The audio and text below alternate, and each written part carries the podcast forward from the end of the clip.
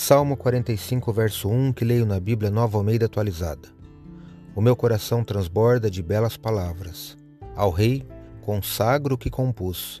A minha língua é como a pena de um hábil escritor. Salmo 45, 1. Sou o professor Décio Henrique Franco e trago neste episódio comentários do Salmo 45 do livro dos Salmos que está na Bíblia Sagrada.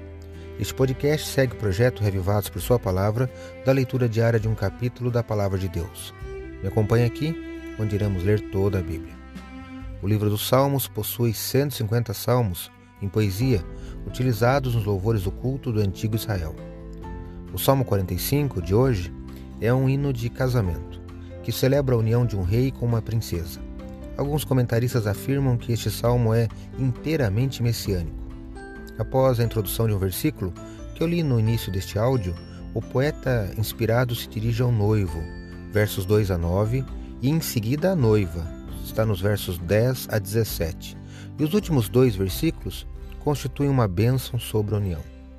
Leia este poema de amor com atenção, refletindo em cada uma de suas palavras e, por ser um salmo messiânico, é, veja que, ou inspire-se, que Jesus assumiu e exerceu a função do noivo que está relatada nos versos 2 a 9. Acredito, como disse o salmista, que a palavra de Deus é uma lâmpada que ilumina nossos passos e luz que clareia nosso caminho. Portanto, leia hoje em sua Bíblia o Salmo 45 e que seu dia, passos e caminhos sejam iluminados por Deus. Um abraço e até amanhã.